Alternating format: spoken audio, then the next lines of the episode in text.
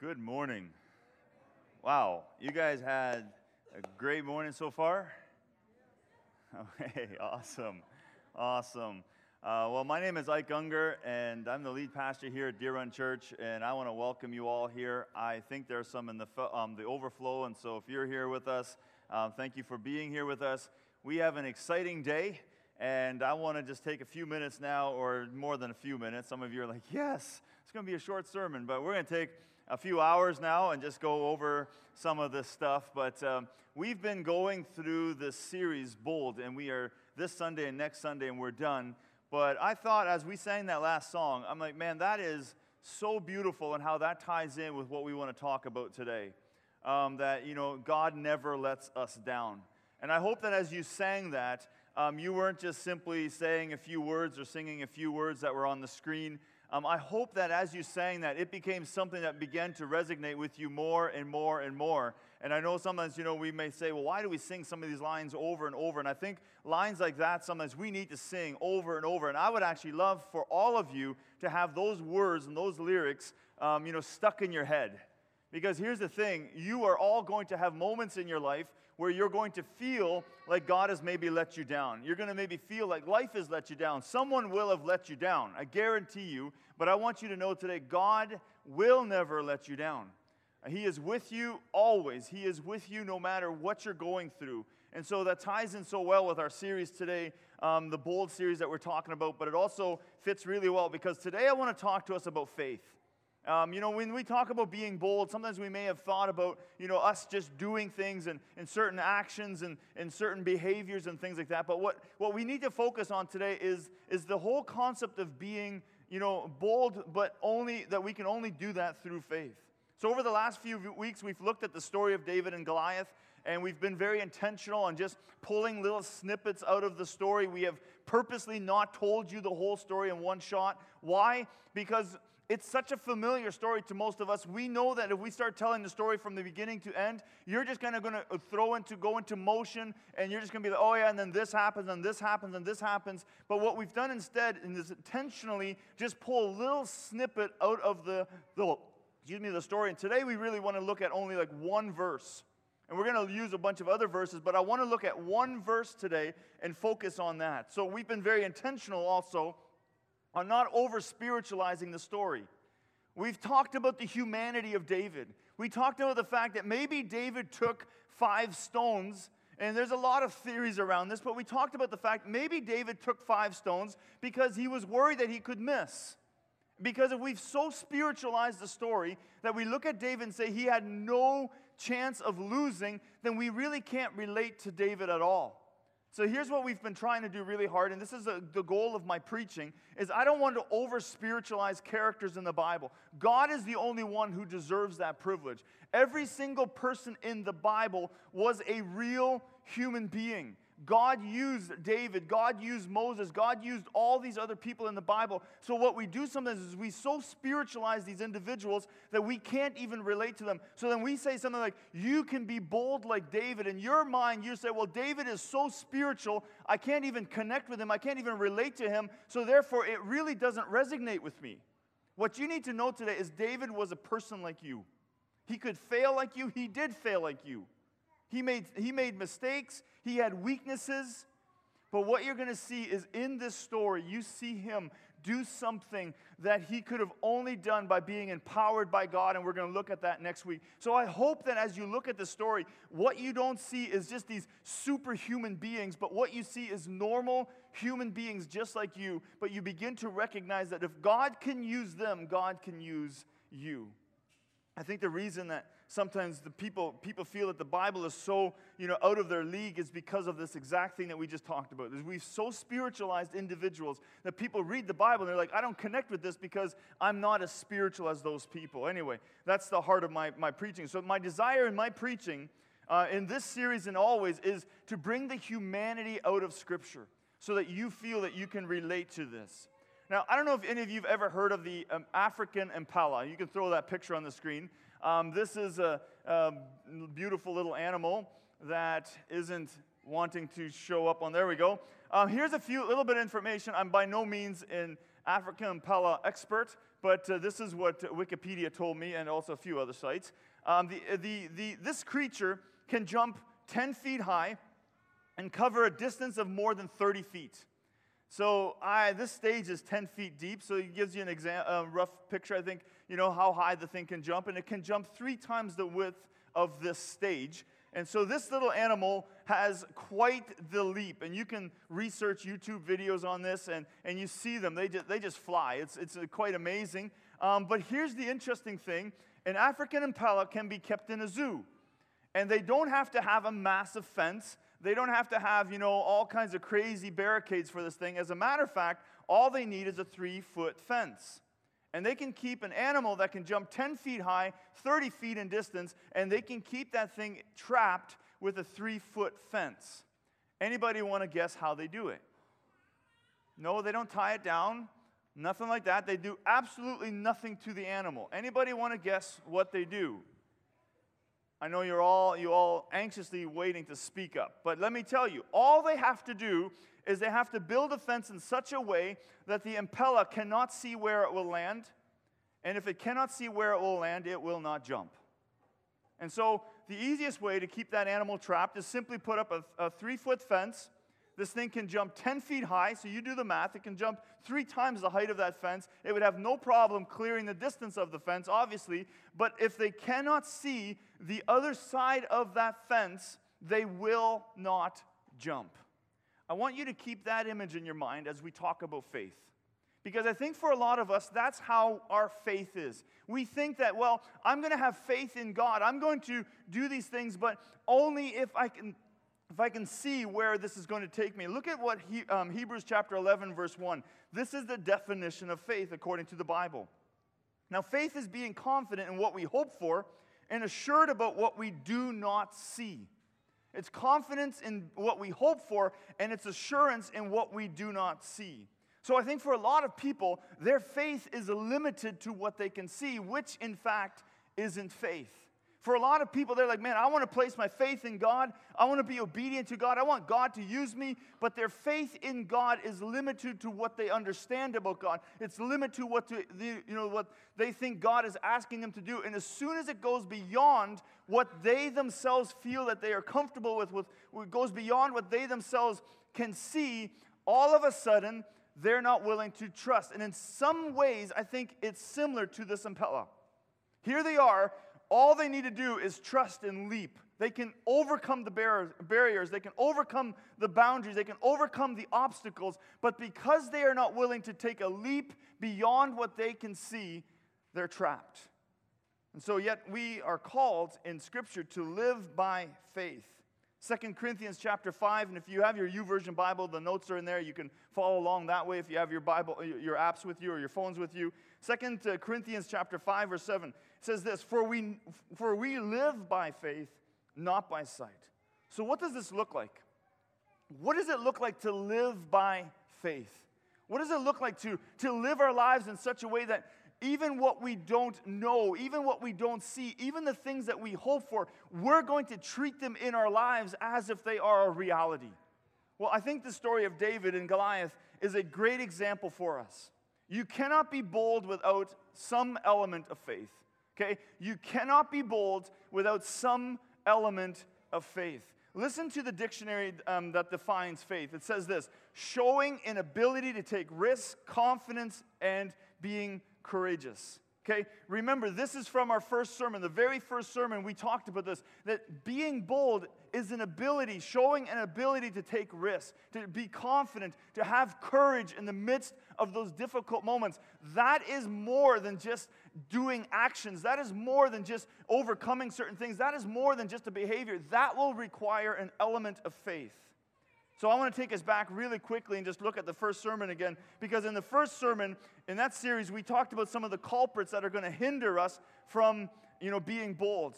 We talked about how overthinking, you know, a situation, we become self-critical, we become people pleasers, and all of these things are focused on us. Us doing what we think we want to do, us thinking, doing what we think we are capable of us thinking about what we think other people are going to be okay with.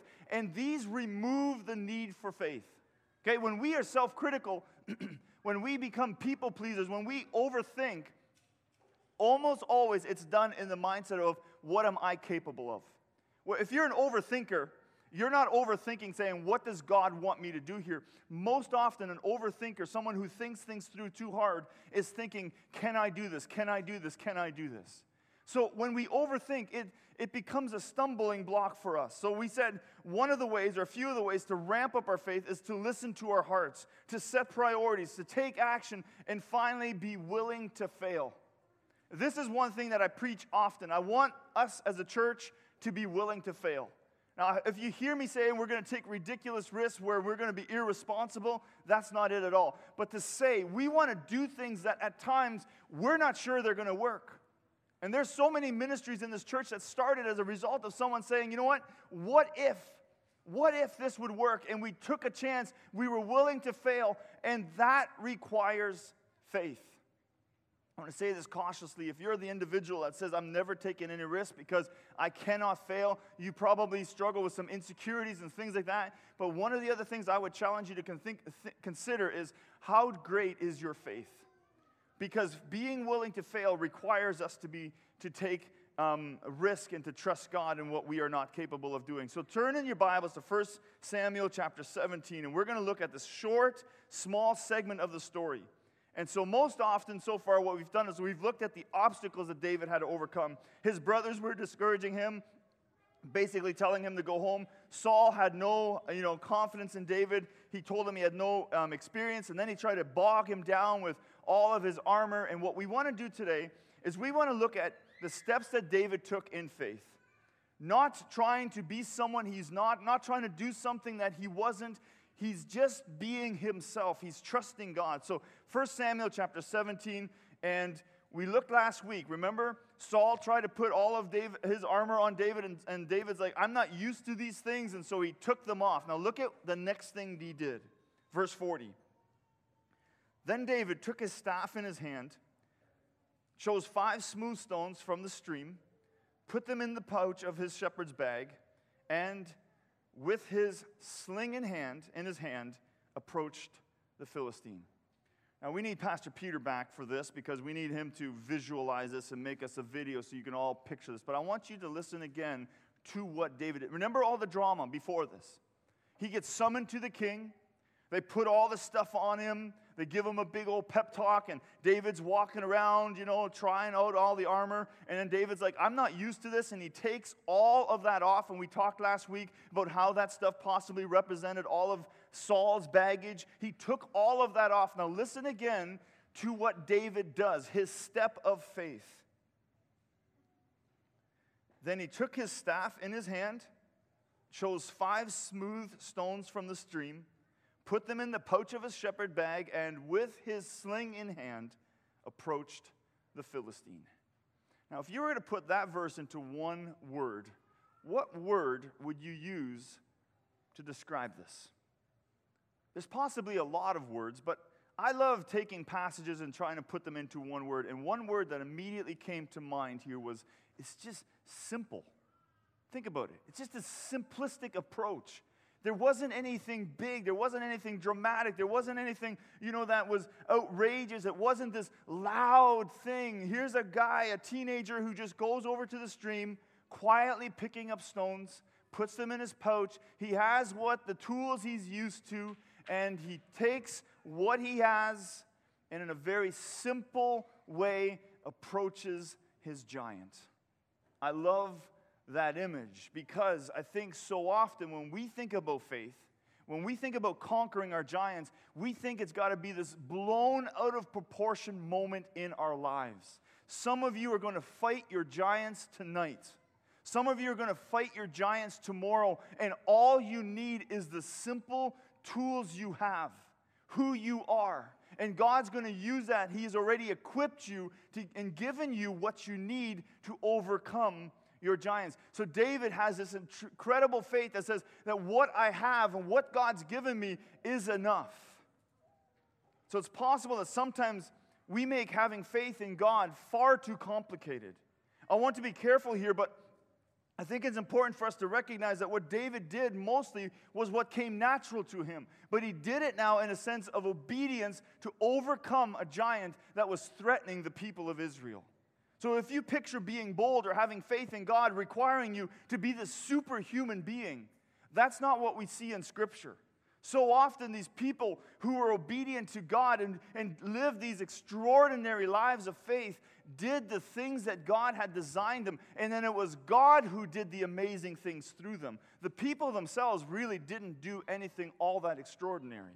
So, every single one of us here, when we think about being bold, we need to focus not on us having to do these amazing things, but by us taking those simple early steps and saying, God, I will do what you have called me to do. I will be who you've called me to be, and I will open myself up so that you can use me to do amazing things. Look at Ephesians chapter 6, verses 12. It says, For our struggle is not against flesh and blood, but against the rulers against the authorities, against the power of this dark world, against the spiritual forces of evil in the heavenly realms.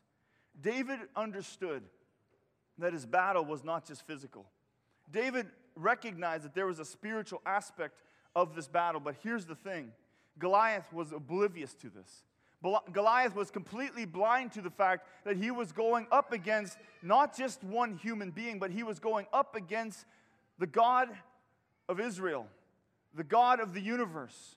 He was oblivious to the fact that he wasn't only fighting a man, he was fighting against God. Look at Goliath's approach, verse 41. Meanwhile, the Philistine, with his shield bearer in front of him, kept coming closer to David. Drama, all this stuff. I got to have all these things. Look at that. He looked David over and saw that he was little more than a boy, glowing with health and handsome, and he despised him. Uh, Goliath despised the simplicity, the, the, the approach that David had taken. He couldn't stand the fact that he wasn't worthy of some mighty warrior. Verse 43, he said to David, Am I a dog that you come to me with sticks? And this is where a lot of people get the theory that Goliath was possibly almost blind because David's not holding a stick. And anyway, that's a whole other conversation. And the Philistine cursed David with his God. He says, Come here, and he said, and I will give your flesh to the birds and the wild animals. Now, we should have the revelation that we are not facing just an earthly battle in our lives. Goliath was completely oblivious to this spiritual battle that was going on. And so he cursed David because he couldn't wrap his head around the fact that this was also a spiritual battle. The battles, the giants, the, the obstacles that you are facing in life, I want you to understand this morning, they are not only physical, they are spiritual. And that is why faith is such an important part of being bold. If we are going to be bold, we will need faith that sees beyond our giants, faith that sees beyond you know the struggles that we have beyond the hardships. Faith that sees that god is on our side that jesus has overcome the world and that we have victory in him. If we want to be bold and we do not have faith to see beyond our struggles and our giants it will be very difficult for us to act boldly.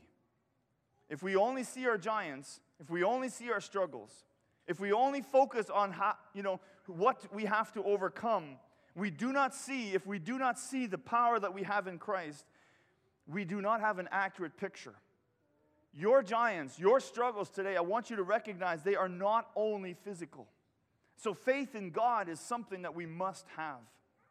In 2 Kings chapter 6, we read the story of Elisha and his servant, and they are in, the, in this little town of Dothan, and they are being surrounded by the um, Aramean army. Um, they surround the, the city. And now you know things are bad for Elisha when a king sends his entire army to kill you. And so this army comes at nighttime and it surrounds him. And then he, verse chapter, Second Kings chapter 6, verse 14, then he, the king, sent horses and chariots and a strong force there. They went by night and surrounded the city. Look at verse 15. Then the servant of the man of God, Elisha, the servant of the man of God, got up, went out early in the morning. An army with horses and chariots had surrounded the city. Oh, no, my Lord, what shall we do? The servant asked. Verse 16 Don't be afraid, the prophet uh, answered. Those who are with us are more than those who are against us. And Elisha prayed, Open his eyes, Lord, so that he may see. And then the Lord opened the servant's eyes, and he looked and he saw the hills full of horses and chariots of fire all around Elisha. My prayer for you, and my prayer for myself, and my prayer for us as a church is that we would pray and ask God to open our eyes to see what God has done for us.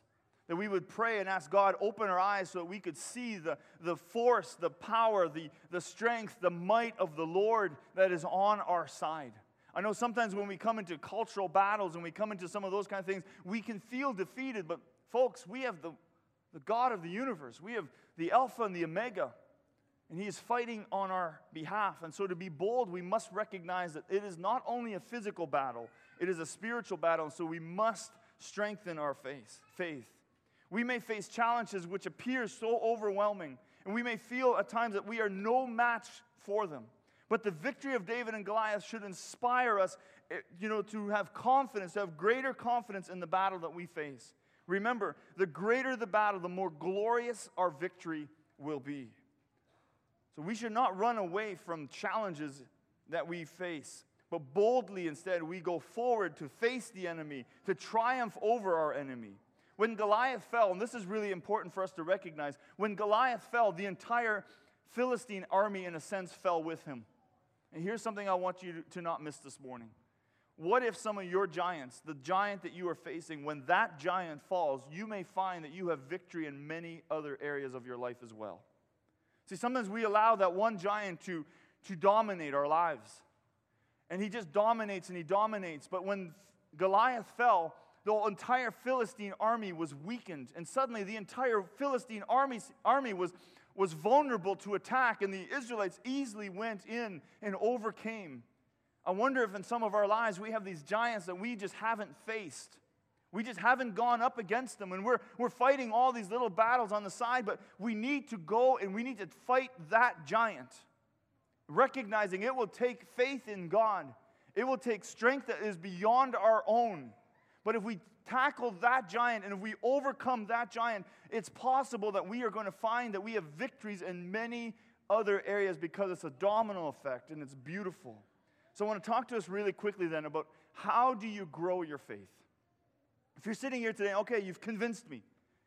My, my battles, my struggles, my, my, whatever I'm going through in life isn't just physical. It's, there's also a spiritual aspect, and I need to have faith, and, and I need to you know, have strong faith, and I need to live by faith, and I need to see through the lens of faith what's possible. Okay, so how do I grow my faith?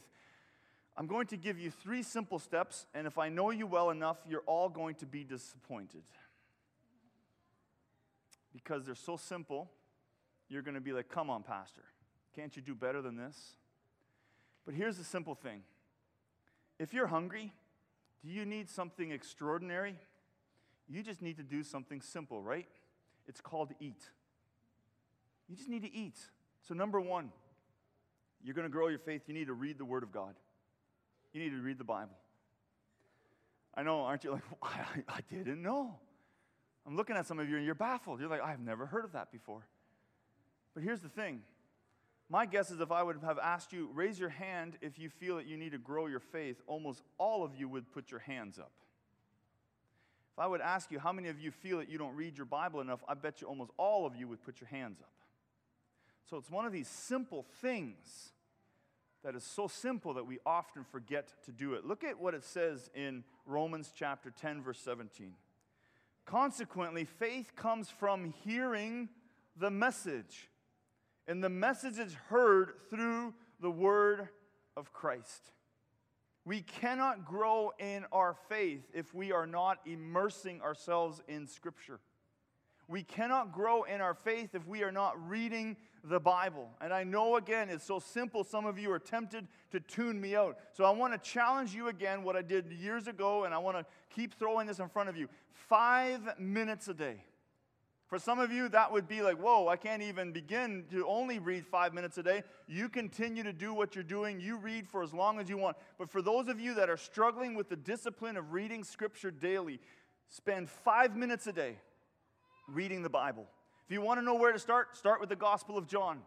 Start with the book of James. Start with the book of First John. These are amazing passages. If you're going to start in Romans, if you're going to start in Leviticus, ooh, good luck. It's not that fun, you know? Some of those passages are a little bit more difficult, but if you are wondering where do I start, find these passages to read. Spend at least five minutes a day because what you're going to see is the more you read the Word of God, you're going to see over and over the victory, the power, the authority that is in the name of Jesus. And as you familiarize yourself more and more with the Word of God, you're going to be more familiar with the power that is available and at your disposal. Amen. I know you're all waiting to say it, but five minutes a day. The second one is this study the Word of God. There's a big difference between just reading the Word of God and studying the Word of God. Um, when you read the Word of God, when you read the Bible, you read it and often, you know, you quickly go over it and, and you kind of just look at it and you familiarize yourself with the passage and you're like, okay, yep, thank you very much, that was great. But when you study the Word of God, it goes much deeper than that.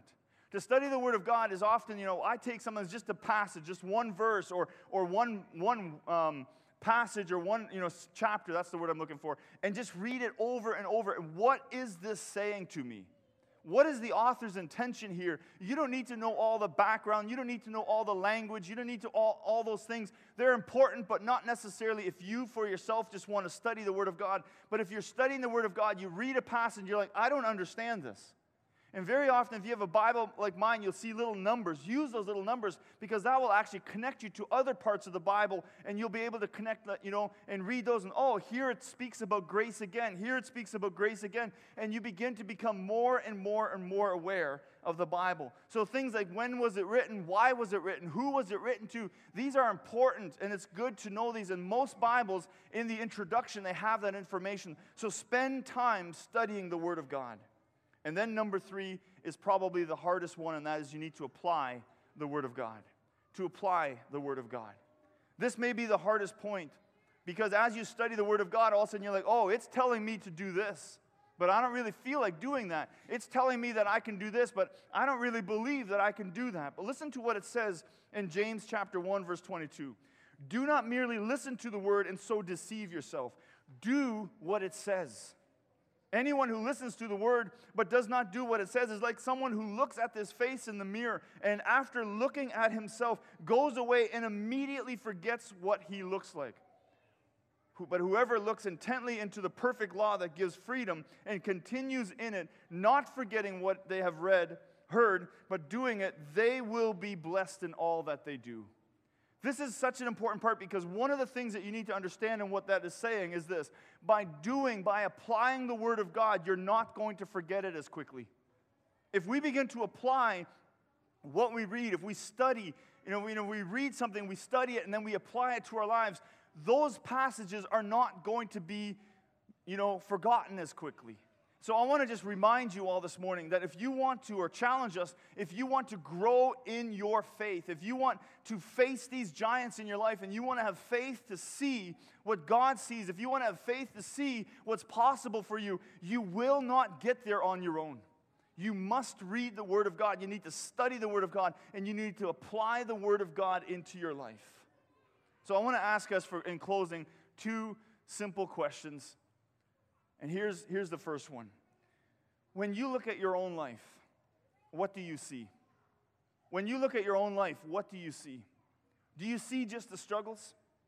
Do you see just the hardships? Do you see only the losses? Do you see the failures, the brokenness, the illness, the rebellion? Do you see only the giants? Do you have an image of yourself that only sees all the limitations? Do you have images of yourself that only sees all the brokenness, that sees only all the despair? When you look at your life, what do you see? Now, I want you to kind of turn that around and begin to wonder now, what if today, what if today you would begin to ask God, give me eyes to see what you see? Give me eyes to see what you can still do with this brokenness. Give me eyes to see what you are capable of doing with the mess that I have in my past. Give me eyes to see what you can do with the weaknesses that I have. Give me eyes to see, God, beyond what I see. Give me eyes to see beyond my giant. Give me eyes to see beyond the battle that is ahead of me right now. Because when David approached Goliath, I believe that he was already looking farther than just the giant. God had given him a vision of something greater. The second question I want us to ask us is for us as a church. What about us as a church? What do we see? We talked first about what do we see when we look at ourselves. Now I want you to kind of wrestle with the question what do we as a church see when we look at ourselves? When we as a church just stop for a moment and focus on us, who we are, what, what God wants to do in our lives, what is it that you see?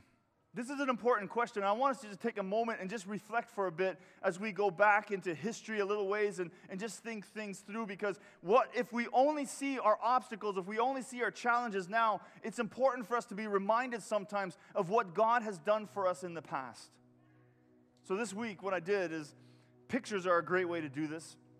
And just going through my photo album on my phone and just looking back, the mission trips, the events that we've had here, Sunday morning moments, and just flying through, and there's, you know, hundreds and thousands of pictures, and, and you just kind of glance back.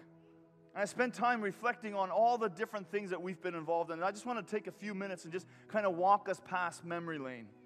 My guess is that if we were to look back only 10 years, you know, if we would have thought to ourselves then we were going to be this involved in our community, I have a feeling that many of us would say, no, we have nothing to offer our community and we can't do anything in, the, in, the, in Leamington.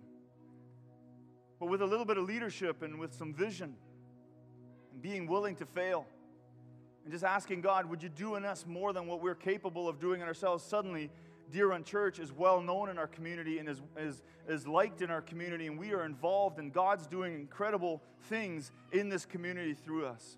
I think if 10 years ago we would have said, you know what, on Sunday mornings we're going to have like 800 people in this building I think most of us would have said, you know, that's not possible because we didn't think that breaking 400 was possible. Now, if we're not around the 800, if we're below 700, we're actually asking ourselves, going, whoa, what happened? What went wrong last Sunday? Why were there so few people? And suddenly, what it's not about numbers, but all of a sudden we're looking back going, wow, what was once seemed so impossible, now suddenly it seems like it's part of the norm. If we would have said a number of years ago that we'd have 200 kids in Sunday school and we'd have over 70 kids in junior high and, and all those kind of things, we would have probably looked at that and said, nah, not going to happen. That youth room up there is plenty big enough. Now they can't use it because it's too big. And on Sunday mornings, having a hard time keeping the kids quiet during the, the first English service because all the noise and stuff like that, and they're having to split up and go into different areas. If you would have asked us 10 years ago if we would send missionaries or short term mission trips into multiple different countries, something other than Latin America or those places that we were comfortable in, we probably would have said, no, that's not going to work. A couple years ago, we sent over 40 people to three different countries. Incredible, beautiful. But with us as a church, we need to recognize that we're not done.